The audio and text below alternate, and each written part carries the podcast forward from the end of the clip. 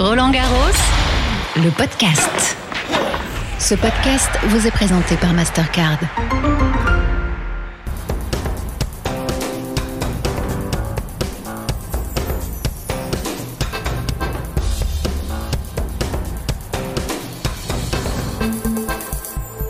Bonjour, bienvenue dans la Hour, votre rendez-vous quotidien de Roland Garros, 17h45, 18h15. Nous allons parler des légendes et on en a autour de cette table. Émilie Bonjour à tous. Nathalie Dechy à tes côtés, Émilie, la boss, la boss des légendes. Salut Nathalie. Bonjour, bonjour à La tous. patronne, la, boss, la, boss des directrice, comment on l'appelle Il faut toujours une patronne. euh, on va évoquer tout ça avec vous. Et Christophe Perron, également de Canal Plus International, est avec nous. Salut Christophe. Bonjour, merci pour l'invitation. On évoquera également la finale femme de 20 entre Mourova et Zviatek qui se déroulera à partir de 15h. Le rendez-vous sur le cours Philippe Chatrier. Nathalie, ça va les gens Parce que j'ai vu un super tie-break aujourd'hui, il me semble, avec Tatiana Golovin.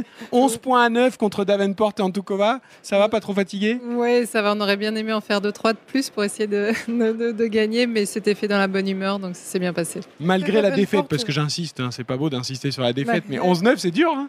Ah, c'est jamais agréable. hein. On, on joue, ouais, on joue pour s'amuser, mais on préfère gagner. Donc euh, voilà, il y, il y en aura d'autres. Est-ce que Davenport sert toujours aussi bien ou pas? Davenport euh, sert toujours pas mal, bien sûr moins fort, mais c'est surtout sa qualité de balle en fait. C'est rigolo parce que elle bouge beaucoup moins bien. Elle a- ça n'a jamais été une joueuse qui bougeait trop, mais, euh, mais elle a une qualité de balle qui est toujours assez exceptionnelle. Alors, Émilie, les légendes, c'est un rendez-vous incontournable la deuxième semaine de Roland Garros. Et ça a pris de l'ampleur année après année. Tout le monde se prend au jeu. C'est vraiment un moment sympa pour le public et pour les anciens ou anciennes joueurs, évidemment. Ouais, c'est sympa. Puis en plus, c'est le cours, sur le cours euh, Suzanne Lenglen. Donc euh, en plus, il y a du public. Et les gens sont friands de, de ça. Il y a vraiment un public, je trouve, pour les légendes. Puis ça permet de revoir des, des grands noms, pour certains même qu'on n'a pas forcément pu voir euh, en vrai à l'époque. Et de les voir là évoluer ici à Roland, c'est c'est cool. Christophe, le vintage est à la mode toujours, ça marche toujours. Bah ouais, ouais. C'est vrai que quand on est fan de tennis, euh, on a toujours cette curiosité de voir euh, les anciens joueurs, les anciennes joueuses, euh, de, bah, de se dire bah, comment elles jouent quelques années après l'arrêt de leur carrière. Il y a toujours cette, cette curiosité. Et souvent, on se rend compte que, bon, parfois le, le- le physique a un peu baissé, mais que le coup de raquette est toujours là. Donc, euh, on, est, euh, on est rassuré. Il y a ce côté un peu vintage nostalgique qui est, qui est assez agréable. Alors tout de suite, Christophe, il attaque sur le physique. Bah, ça tombe bien, vous savez, il y a des Ah, il a questions. pas tort. hein. Il y a des questions d'enfants euh, tous les jours dans la Hour et Eliane justement il, il s'interroge euh, sur le physique des, des légendes et des gloires donc on va, on va l'entendre Eliane et puis justement on va en parler après. Salut, c'est Iliane, j'ai 10 ans. Est-ce qu'il y a des légendes qui sont encore en forme en ce moment? Voilà, il pose la question dans le sens positif, hein. il n'a pas dit qui n'est bah, plus en forme. Alors, je ne sais pas si vous avez vu, mais il y avait euh, en légende cette année, on avait Caroline Wozniacki. Alors, même si elle est jeune maman de deux enfants de 2 ans et 7 mois, euh, honnêtement, elle, ressemble à Elina Svitolina. Quoi. Ça se voit vraiment pas beaucoup et, euh, elle était euh, là sur ses doubles, elle était super en forme. Donc voilà, on a vraiment une, gamme de légendes plus ou moins âgées, plus ou moins en forme, mais comme, vous le disiez, avec toujours un joli coup de raquette. Et puis aussi le plaisir de revenir à Roland, c'est des choses qui ont marqué le tournoi. Euh, on a euh, Gabriela Sabatini qui, revient ici pour la deuxième fois. Je pense que ça fait partie des joueuses euh, bah, mythiques de ce tournoi. On a Kim Clijsters qui, même si elle ne l'a pas gagné, elle a aussi marqué le tournoi à sa manière. Donc voilà, c'est une, jolie variété de, joueuses. En parlant de Gabriela Sabatini, c'est pas la plus jeune des légendes et pourtant Émilie, là aussi, pour le coup on parlait de personnes en forme. J'étais sûre que tu allais parler de Ah non mais Gabriela écoutez-nous les Sabatini, garçons, mais je le Gabriela sentais, Sabatini, soyons euh, honnêtes, ça a toujours représenté quelque chose Alors, de... elle était jamais venue et je dois dire que quand elle a confirmé l'année dernière, il y a eu, il y a eu voilà quelques sourires comme ça à travers le. Mais il faut être honnête. Gabriela Sabatini, elle a fait rêver des, des centaines et des milliers de garçons, il faut, faut dire les choses et de filles et de, De filles, filles. Moi, peut-être je sais aussi, que petite, j'adorais l'avoir jouée. Quand elle est arrivée l'année dernière, j'étais j'étais hyper contente de, de, de la voir venir sur le tournoi, ça c'est sûr. C'est une personnalité mondiale. Donc, euh, non, mais Mm. je, te, je te taquine avec ça, mais tu as complètement raison. Mais comme tu disais, euh, Kim Clijsters n'a pas gagné à Roland Garros. Après, ce sont des personnalités qui ont marqué de toute façon le tennis féminin dans le monde. Donc, c'est top de les revoir euh, évoluer. Quelques autres noms que tu peux nous donner, Nathalie, qui sont là cette année euh, Ouais, ouais, bah il y a les, euh, les italiennes que j'aime bien faire venir ensemble. Francesca Scavione qui a gagné ici, Flavia Pennetta, vainqueur de l'US Open. Elles sont hyper copines, elles jouent, elles jouent ensemble.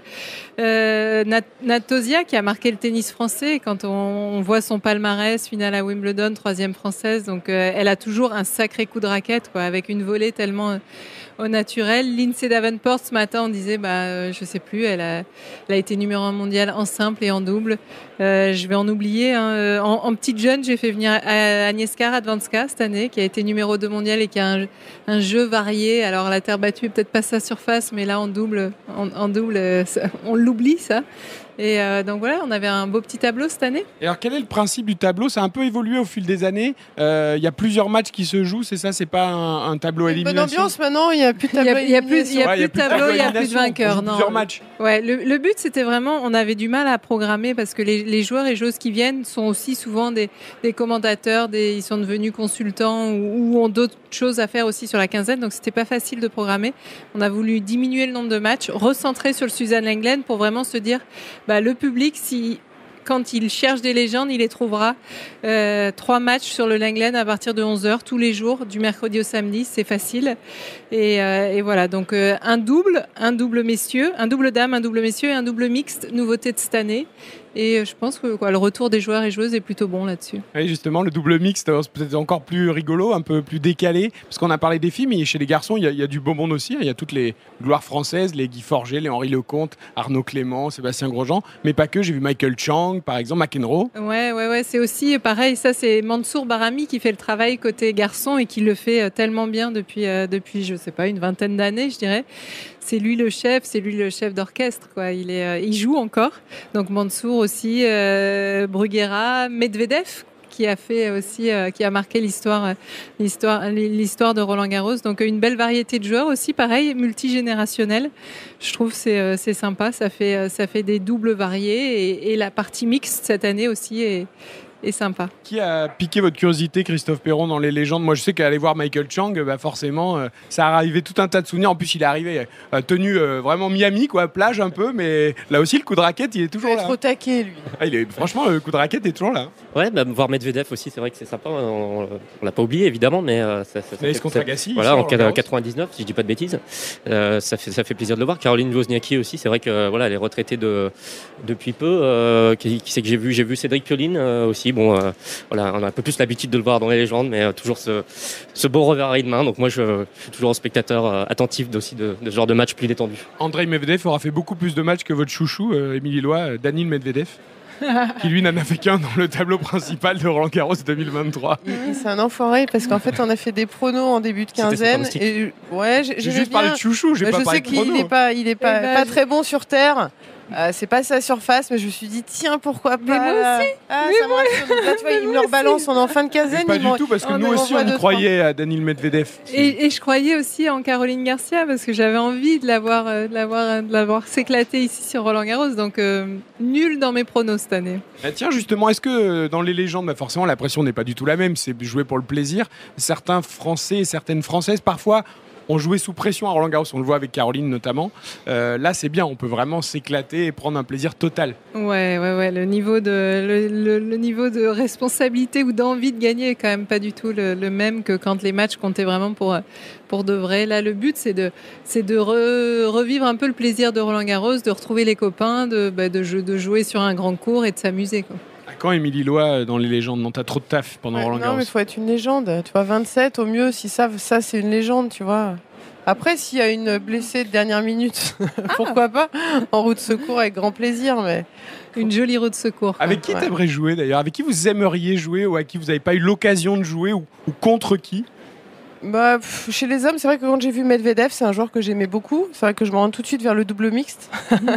ça, ça peut être, euh, ça peut être sympa. Et c'est vrai que chez les femmes, par exemple, on me dit tu joues avec Gabriela Sabatini. Forcément, euh, voilà, c'est quelque chose de, de sympa. Gisela Dulco, hein, l'Argentine a joué avec elle notamment. On a joué en même temps. Elles sont copines, elles sont bien Elles sont- copines voilà. et c'est sympa de les faire venir ensemble. Il faut avoir le même équipementier en plus, Émilie, parce Ouais. qu'elles étaient très assorties. Ouais, bon, je peux m'adapter. Tu t'adaptes? Ouais, T'as vraiment envie de jouer avec Sabatini? Bah non, mais forcément. Mais c'est vrai que tu me dis Dulco, mais Dulco, ça me, enfin, ça me parle. Dulco Disons a qu'on joué a joué, on a joué Ouais. ensemble, donc euh, c'est vrai que c'est moins, m'attire un petit peu moins, mais oui. euh. Alors, est-ce qu'il y en a qui sont euh, toujours au taquet sur le résultat et sur la performance? Parce qu'on a bien compris, le plaisir, c'est la notion centrale pour tout le monde. Mais est-ce que quand même, quand les matchs débutent, il y en a certains bah. ou certaines qui veulent pas perdre quoi? Ah Ça, c'est oui. pour ça qu'ils ont changé à mon avis de format, non? Ouais, non, mais demandez à John McEnroe s'il a envie de perdre, ou même Martina Navratilova, hein, qui l'a fait, euh, des dizaines de fois. Martina Navratilova, qui là n'a pas pu le faire parce qu'elle est, en train de se remettre euh, de ses, soucis de santé. Mais euh, Martina Hingis aussi, qui est, qui, qui est revenue un moment gagner les légendes avant de se remettre sur le circuit pour gagner en double. Et donc elle avait un niveau dans les légendes. Euh, Et un qui, Pete était, Sampras. qui était trop trop fort. Non, après il y en a qui jouent qui jouent jamais. Un Pete Sampras, euh, moi Ouais. je me souviens de Steffi Graf, euh, Chris Evert, il y en a quelques-uns. Monica Seles quoi. On a beau leur demander, redemander, surdemander, euh, on sait que le, le nom revient. euh, veulent plus entendre Re- parler du tennis. Ouais, ouais, ouais. Ou ouais, probablement que ce, ce format-là ne, ne leur convient plus quoi. Non, parce que j'en vois certains qui qui veulent pas perdre. Bah ouais, mais je pensais aussi à pourquoi pas un petit double mixte euh, Graf Agassi. euh, voilà. Bon, Ça, ce serait le rêve Ouais, de tout organisateur des légendes. Ça, on n'a pas, on réussi. j'imagine Je pense qu'il faut un petit budget aussi. Ouais, on l'a pas. Non, on joue pour le plaisir, Émilie. Ne parlez pas d'argent, s'il vous plaît. Non, mais forcément, ils le font jamais. Donc, euh, ce sont des, des couples qui sont mondialement connus, qui sont bankable. Euh, venir juste pour l'amour du jeu à Roland Garros, moi, moi j'en serais euh, ravie, mais je suis pas certaine. Alors, on a une autre petite question, c'est Adam Nathalie Dechi, euh, qui revient un peu dans le passé, et qui connaît peut-être pas vraiment l'époque et qui du coup a envie de savoir euh, contre qui vous avez joué. Salut, c'est moi, Adam, j'ai 12 ans. Euh, quelle est la plus grande joueuse que tu as jouée? Euh, J'en ai joué beaucoup. Hein, de, je vais passer de Monica Seles, qui était mon, mon idole de jeunesse, à, à Amélie Mauresmo, Justine Hénin, les sœurs Williams, euh, Lindsay Davenport, Jennifer Capriati. Euh, voilà, c'est une génération. Il y avait quand même Marie Pierce. euh, Génial. Alors, des styles et des personnalités Ouais. très différentes, des jeux aussi très Mm. différents. Est-ce qu'il y en avait une qui était euh, pour vous injouable? Enfin, Bah, Serena tout en haut, très difficile à jouer et, et tellement impressionnée par son par ce qu'elle imposait qu'à la limite j'étais un peu tétanisée quand je la jouais, j'arrivais pas à me libérer. une puissance qu'on n'imagine peut-être pas nous loin du cours, on le voyait un peu, mais Trop puissante. Et sa sœur, sa sœur pour moi ne donnait pas le même, euh, le- le- ne s'imposait pas de la même manière et j'ai jamais ressenti ça avec avec Vénus quoi. Serena c'était vraiment, je, moi je perdais mes, mes moyens quand je la jouais quoi. Et puis, et puis Lindsay Davenport quand même qui, euh, malgré tout, euh, à chaque fois m'a- plutôt bien corrigé à chaque fois que, que j'ai joué contre elle. Euh, les filles puissantes, c'était un peu un problème. ouais. Émilie, tu avais le même genre de soucis Non, ou- pas avec Serena Williams, mais au énorme souci avec Lindsay Davenport. Et c'est marrant parce qu'on l'a croisée, j'étais avec mes enfants sous le, le Suzanne Lenglen, et on l'a croisée, j'ai raconté euh, l'anecdote au, au garçon. Je sais pas, elle m'a complètement, elle m'a mis une tôle sur le central de l'US Open, c'était ridicule, j'ai dit pris 0 et 1. Euh, limite, je prenais trois plombes entre, pour aller ramasser la balle euh, pour que le temps dure, mais ça a duré euh, 45 minutes. Injouable, injouable, injouable au service, injouable au retour, pas le temps de jouer, euh, il te met une pression sur tous les coups de raquette. Inexistante. Il y avait des joueuses et des joueurs aussi, hein, Christophe Perron, comme ça, qui a- ont une telle aura euh, sur le cours. Euh, on sait que par exemple ici, Raphaël Nadal, quand il rentrait sur le, le central de Roland Garros, le cours Philippe Chatrier, bah, les- beaucoup de joueurs en face perdaient, comme dit Nathalie Dechi, les, mo- les moyens. Et c'est vrai qu'il y, a- il y a des gens qui ont une envergure hein, incroyable. Oui, c'est vrai que bah, Nadal, euh, surtout à Roland Garros, des fois on avait l'impression qu'il avait gagné le match avant même d'aller sur le terrain. Euh, J'imagine qu'avec Serena, ça peut être un peu euh, aussi le cas. Pour reboucler avec Djokovic aujourd'hui, je pense que le premier set, il le gagne parce que il est arrivé, euh, il il l'a il, il l'a pris quoi, il l'a il l'a pris, il l'a pas lâché, il a il a vraiment montré une énergie et, et un truc en disant voilà, moi j'en ai gagné euh, J'en ai gagné plus de 20, je suis sur le 22, central ouais. de Roland. Euh, toi, c'était, c'était, t'en as, t'en as fait quelques-uns, mais t'es encore tout jeune et tu vas voir ce que, ce que, ce que, ce que je vais en imposer, quoi. Ça se, ça se voyait vraiment euh, sur ce premier set. Et c'est vrai qu'en début de match, Carlos Alcaraz, Lois, il, il faisait ses 20 ans, euh, au- aussi fort soit-il, aussi décomplexé soit-il, aussi Mm. impressionnant soit-il. Là, on a senti qu'il y avait un peu de, un peu, de- je sais pas si on peut parler de peur, mais Bah si, je pense, parce qu'il était extrêmement tendu. Tous ses choix, en fait, euh, tout ce qu'il entreprenait était pas hyper juste, alors que c'est quand même un garçon au numéro un mondial qui joue super bien. Et euh, forme de, je pense, de pression de, fait, de jouer Djokovic. Il fait pas le même début de match. Euh, que sur d'autres adversaires. Bon, ok, là, Novak Djokovic, donc il a forcément un, client en face, mais j'ai pas senti super, euh, super détendu.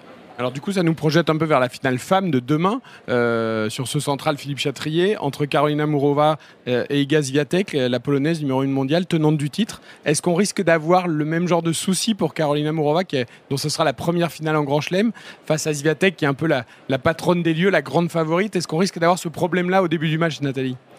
Bah, c'est toujours le problème, encore plus en finale de Grand Chelem et encore plus sur des formats plus courts. C'est quand même la difficulté chez les filles, c'est que si tu rentres pas dans le match, euh, le match peut filer très très vite et Swiatek elle met une pression énorme. Elle a l'habitude de matchs vraiment rondement, rondement menés, rapides. Elle dépasse rarement les, les 1 et quart de match. Donc euh, oui, euh, il faut que Muchova démarre bien. Quoi. Il faut à tout prix qu'elle démarre bien, sinon elle va, elle, va, tout ressentir en puissance XXL. C'est chaud, c'est vrai que c'est chaud, surtout que quand tu vois Sviatek, euh, c'est vrai ce que dit Nat, elle met une telle pression, puis demain encore plus, puis bon, elle a une expérience, elle a quand même gagné deux fois Roland Garros 2020-2022. Donc elle sait ce que c'est que gagner un tournoi du Grand Chelem. J'adore Mouchova, j'adore son, son, jeu, sa façon de jouer. Et c'est vrai que je suis quand même assez inquiète. J'espère qu'elle va réussir à se libérer euh, rapidement pour exister et faire une belle finale et pourquoi pas aussi euh, s'imposer. Christophe Perron, il y en a un qui est tombé complètement sous le charme du tennis de Karolina Mourova, c'est Mats Wilander qui joue les légendes d'ailleurs, euh, Mats Wilander, euh, qui lui a dit sur le cours, totalement impressionné, vous savez tout faire, vous avez varié au filet, au service, des slices. Il avait l'air presque surpris, Mats Wilander, du niveau de Mourova et surtout de la variété dans son jeu contre Sabalenka en demi-finale. Ouais. c'est vrai qu'on la connaît quand même depuis quelques années. Elle avait fait une demi-finale en, en Australie. Euh, et on connaissait son jeu varié. Hein. Elle avait déjà marqué un peu les esprits par cette capacité à monter au filet. Elle est une joueuse très offensive avec des, euh, jolis slices de revers. Euh, voilà, donc cette créativité, ce tennis un peu romantique, on va dire. Est-ce que, est-ce que ça va suffire à déstabiliser Iga qui est un tennis plus clinique? Je l'espère pour le spectacle, pour le spectacle, mais c'est sûr que Iga arrive très grande favorite de cette finale. Parce que de la puissance, Sabalenka n'en manquait pas, elle en a peut-être encore plus que Ziatek. Bon, elle a quand même mené 5-2, la Biélorusse, faut pas l'oublier au troisième set. Ouais, mais, elle a une balle de match. Et après, euh, quand même, Swiatek, euh, je la trouve quand même un peu plus mesurée dans ses coups. Elle est hyper offensive. Et je trouve que c'est un, peu plus. Euh, elle temporise un peu plus parce que hier, quand même. Elle a vendangé un nombre de, elle fait un nombre de, fautes directes. J'ai pas trouvé super, super en maîtrise.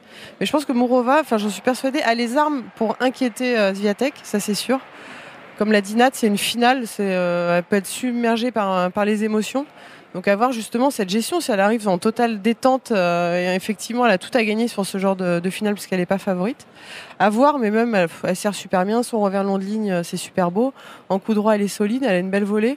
Je veux dire, elle a une palette euh, dans son jeu, elle a, plein de plans en fait. Elle a, un plan B, elle a un plan C, c'est ça qui est intéressant chez, chez cette joueuse. Je pense que le, la, première balle de service sera hyper importante pour Morova parce qu'on a vu Swiatek vraiment, enfin c'est toujours le cas, hein, mais je trouve peut-être même encore plus ça sur certains matchs à Roland Garros, hyper agressif sur la sur la seconde balle. Et euh, voilà, son jeu varié, ça, peut fonctionner, mais il faut qu'elle ait le temps de le mettre en place. Et euh, bah, si elle se fait agresser d'entrer sur sa seconde balle, ça va peut-être pas être possible. Là, je pense à Monica Seles par le passé, puisque tu l'as cité tout à l'heure, Nathalie. Euh, je pense que Monica Seles, si tu servais pas bien, c'était ah une agression directe, quoi. Ouais, ouais, ouais. Elle, elle, se, elle rentrait vite dans le cours et elle prenait la balle très tôt.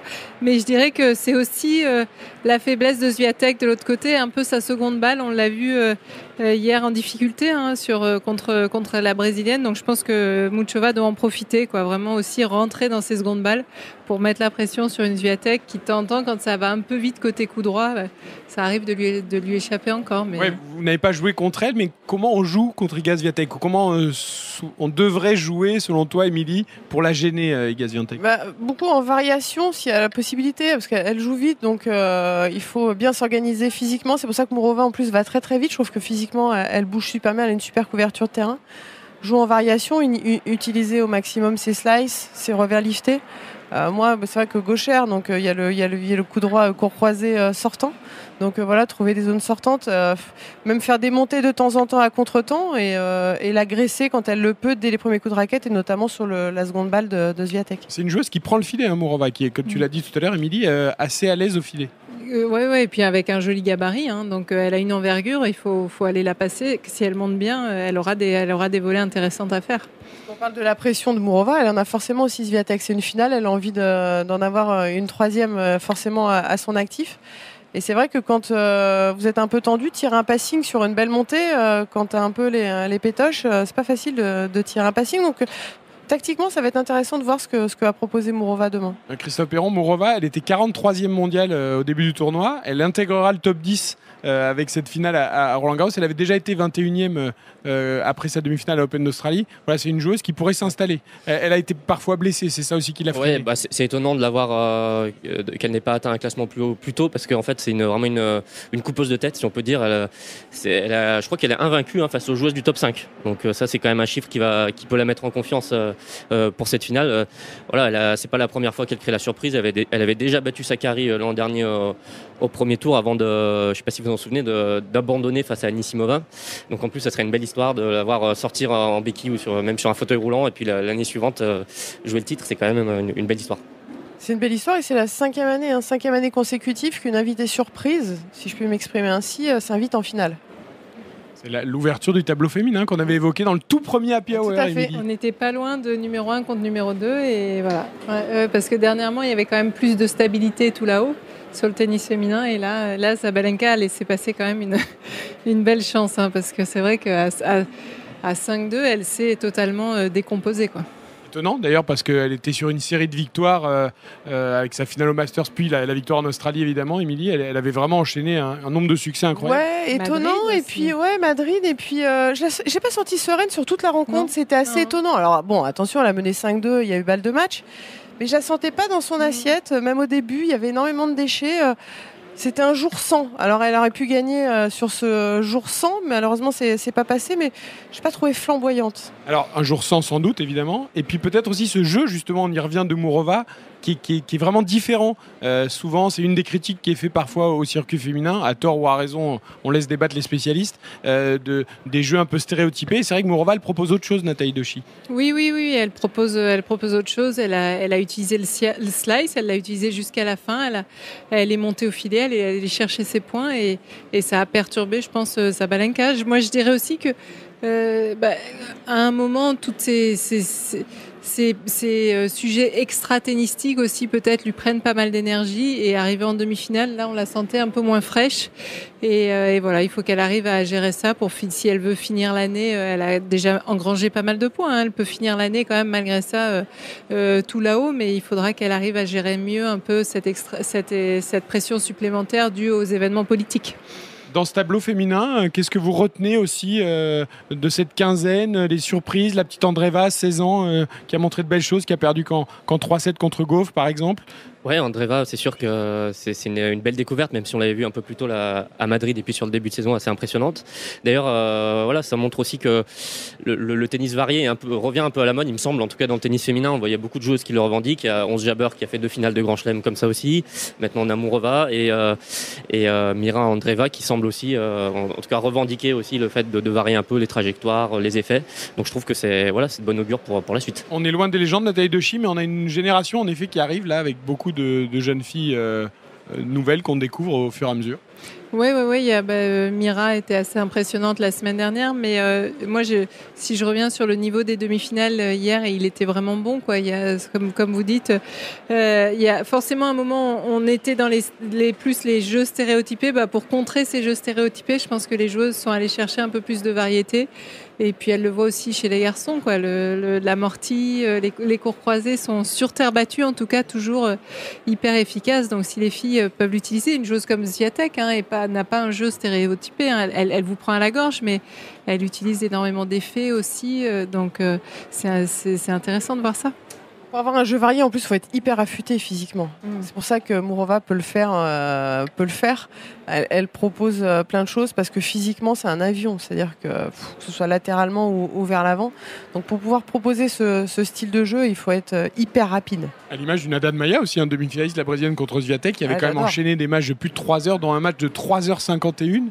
Euh, je crois que c'était le troisième plus long euh, à Roland Garros dans l'histoire de l'ère open. Et c'est vrai qu'elle a enchaîné en, en demi-finale le deuxième set. Elle a l'air tout à fait au point physiquement. Elle aurait pu tenir un troisième. Elle n'est pas passée loin d'ailleurs, Nathalie. Ouais, ouais, ouais, elle a eu, euh, je pense qu'elle a eu balle de 7. Hein, Ouais, et- les balles de 7. Ouais, ouais, ouais. Et elle a fait un très bon match hein, pour une de- première demi-finale contre Swiatek à Roland Garros, avec tout ce que ça représente quand on est brésilienne.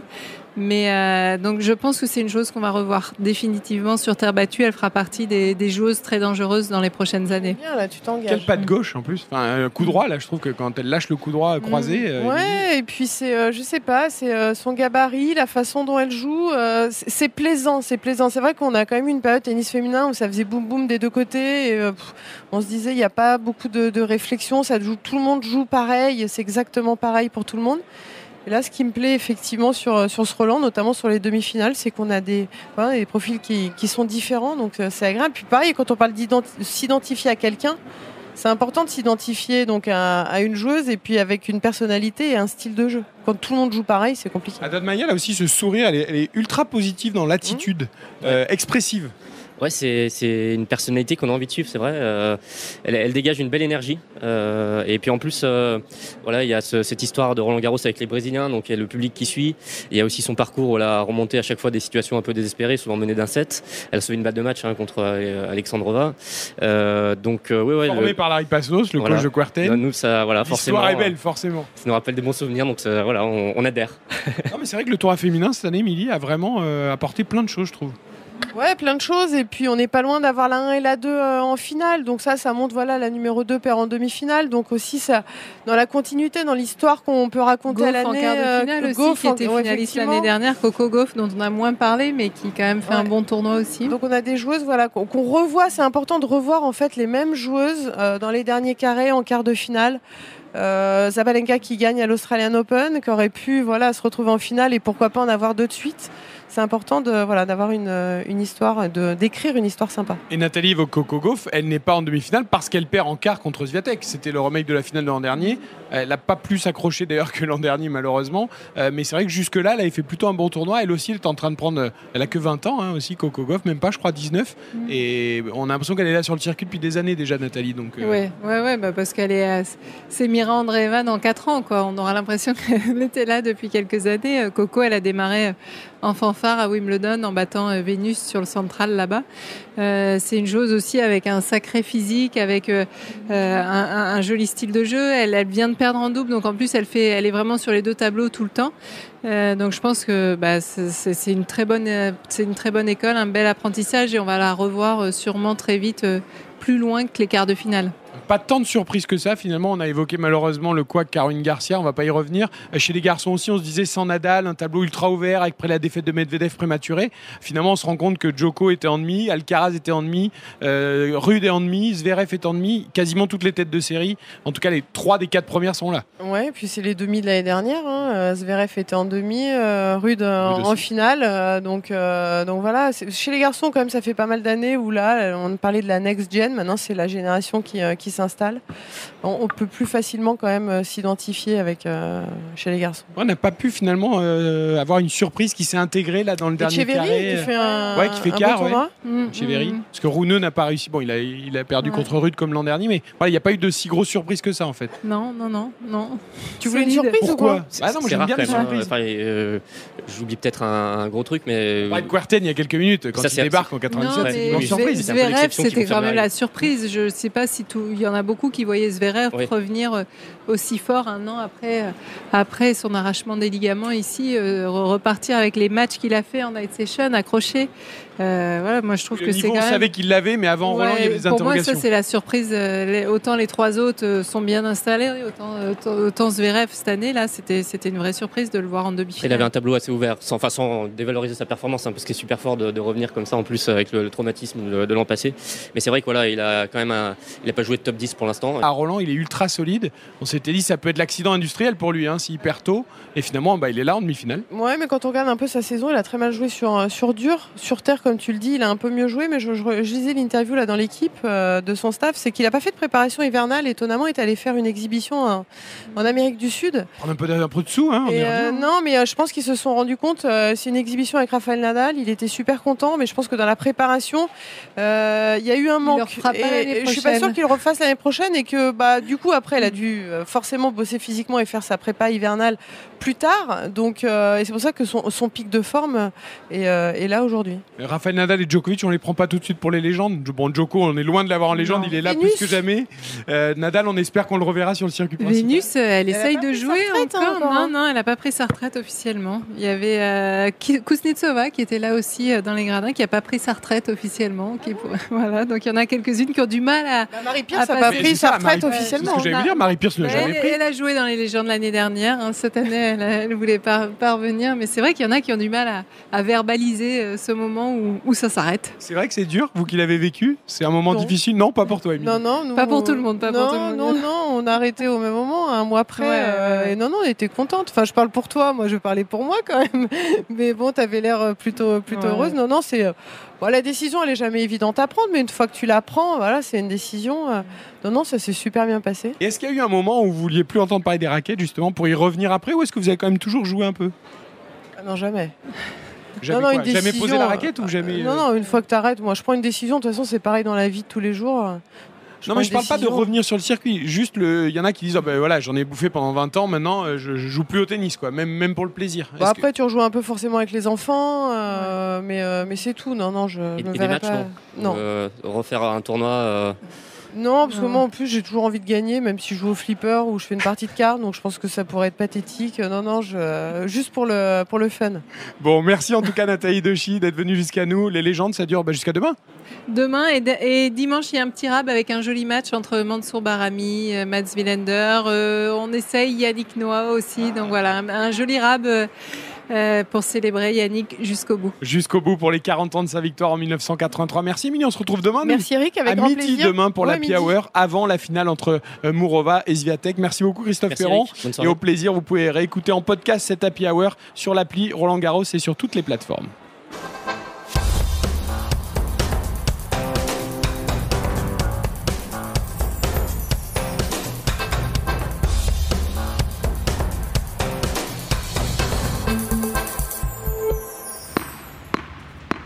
Roland Garros, le podcast.